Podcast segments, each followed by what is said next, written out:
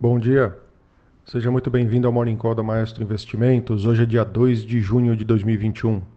Seguem as principais notícias e indicadores para começar o seu dia bem informado. E o mercado externo tem desempenho misto, com bolsas europeias positivas e petróleo em alta, enquanto a lira turca puxa, para ba é, puxa baixa das moedas emergentes após o presidente turco defender juro menor. A agenda externa hoje destaca o livro bege lá nos Estados Unidos e novas falas de dirigentes, de dirigentes do Fed. O payroll, é, na sexta-feira, será antecedido amanhã pelo dado do ADP, dado de emprego privado, que não terá reação do investidor local devido ao feriado aqui no Brasil. Falando de Brasil, o ânimo com o crescimento será checado com a produção industrial de abril, que abre a série de dados de atividade do segundo TRI e tem estimativa levemente negativa de 0,1% de queda na comparação mês contra mês. Lembrando que esse dado é um dado atrasado, né? A gente já tem os dados do, do PMI de produção industrial aqui no Brasil, né, que vieram positivos. É, na agenda doméstica ainda tem a FenaBrave tá? É, e o Campos Neto, presidente do Banco Central, falando em videoconferência aí, aberta ao público. E o otimismo aí com o PIB, junto com o dólar fraco contra todas as moedas globais, derrubou ontem o dólar aqui no Brasil para R$ 5,15 e levou o Ibovespa a renovar seu recorde a 128.267 pontos. Com isso, os índices de mercado agora pela manhã, Tóquio fechou o dia em alta, em, em alta de 0,46%. Hong Kong fechou o dia em queda de 0,58%. E Xangai, na mesma linha, fechou o dia em queda de 0,76%. Londres, nesse momento, tem alta de 0,29%. Paris segue igual, subindo 0,33%. E Frankfurt, uma alta é, um pouco menor, de 0,16% agora pela manhã. Nas Américas, os futuros de Dow Jones, nesse momento, sobem 0,14%. Os futuros de S&P 500, nesse momento, sobem 0,05%. E os futuros de Nasdaq, nesse momento, estão subindo 0,02%. Alta tímida. Na agenda hoje nós temos a produção industrial de abril aqui no Brasil às 9 horas da manhã, como eu mencionei. Livro bege lá nos Estados Unidos às 3 da tarde. E os estoques de petróleo do API é, lá nos Estados Unidos também às 5 e meia da tarde. No destaque internacional noticiário, na zona do euro, o índice de preço ao produtor, tá, o PPI, cresceu 7,6% na comparação ano contra ano em abril em linha com as expectativas do mercado, mas com maior variação aí desde 2008. Tá?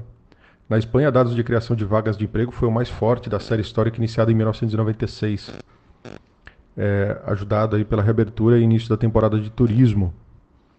Na Alemanha, as vendas no varejo caíram 5,5% na comparação mensal, tá? em abril. A estimativa era de uma queda menor, era uma queda apenas de 2,5%, então veio pior. E no Reino Unido, aí, dados de crédito de abril ficaram um pouco mais fracos do que o esperado aí na, na lista de dados divulgados hoje de manhã. É, ainda no noticiário, a OPEP e seus aliados forneceram ontem uma avaliação otimista aí da demanda de petróleo para o resto do ano, é, ao redor do globo, enquanto o grupo aí ratificava um aumento aí de produção para julho. Tá? Então eles estão combinando um aumento maior. Houve também um aumento nas apostas de alta no petróleo bruto, é, com a notícia de que qualquer acordo nuclear que permitiria os barris iranianos voltarem ao mercado pode não acontecer antes de agosto.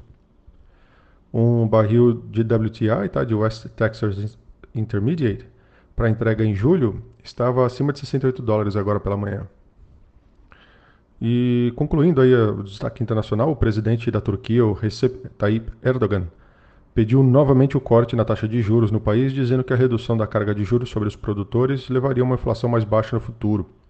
Sua sugestão de política monetária está em desacordo com a teoria econômica convencional e ajudou a empurrar a lira turca para um novo recorde de baixa em relação ao dólar esta manhã. O Erdogan está enfrentando uma queda na popularidade doméstica, já que o desemprego continua muito alto. Tá? Um fator que pode ter influenciado aí seu pedido de flexibilização do Banco Central turco. Lembrando aí que a Turquia tem uns juros completamente fora do normal para o mundo de hoje, acima de 17%. Tá?